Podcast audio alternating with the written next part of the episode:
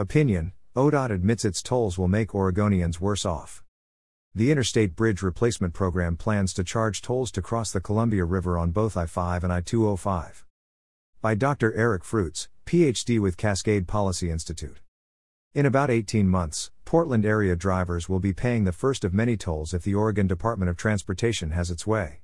By the end of 2024, ODOT plans to toll both the Abernethy Bridge and the Tualatin River bridges on I 205.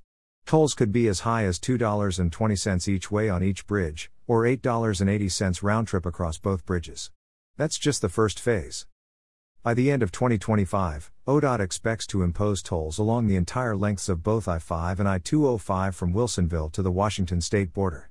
After that, the Interstate Bridge Replacement Program plans to charge tolls to cross the Columbia River on both I 5 and I 205.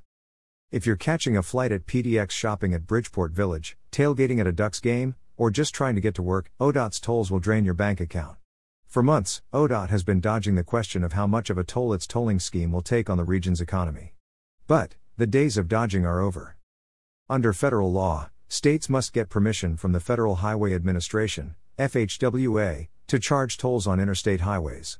One of the steps is publishing an environmental assessment that details the potential environmental and economic impacts of a federally funded project. Last month, ODOT published its environment assessment of the Abernethy and Tualatin River Bridge tolls. It's a real eye opener. ODOT estimates the average household will pay $575 a year just for its first phase of tolls. That's $575 that Oregonians won't be able to spend on other things, with restaurants and retail establishments the hardest hit. Imagine putting years into building your restaurant or store, only to find that road tolls have driven away your customers and forced you out of business. You don't have to imagine, because ODOT estimates that its tolls will cause more than 750 people to lose their jobs and reduce wages by about $3 million a year. The Transportation Department projects that it will collect $132 million a year in tolls, $93 million a year from households, and $39 million a year from freight carriers. At the same time, ODOT estimates that reduced traffic on I 205 will produce only $105 million in economic benefits from reduced congestion, environmental improvements, and economic activity. That means Oregonians will be $27 million worse off every year these tolls are collected. This is not how congestion pricing is supposed to work. Done correctly, congestion pricing makes us better off because the value of the time we save is worth more than the toll we pay. Somehow, ODOT got way off track and concocted a tolling scheme that charges outrageous tolls, doesn't generate sufficient time savings, impoverishes families, and drives out employers. There is hope, however. Legislators should support and pass Senate Bill 933, which prohibits the Oregon Transportation Commission from establishing tolls on I 205 or I 5. The bill has bipartisan sponsorship and is awaiting a hearing in the Joint Committee on Transportation. If the legislature won't act, then we the people can. IP4 is an initiative petition that requires county voter approval before a toll is imposed anywhere within the county.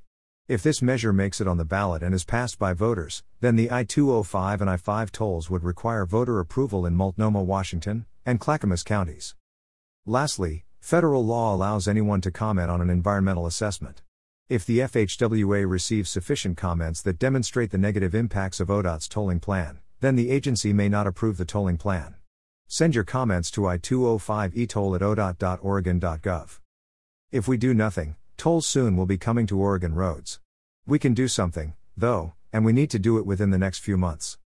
Eric Fruits, PhD is Vice President of Research at Cascade Policy Institute, Oregon's free market public policy research organization.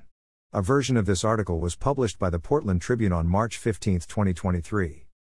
This report was first published by the Cascade Policy Institute.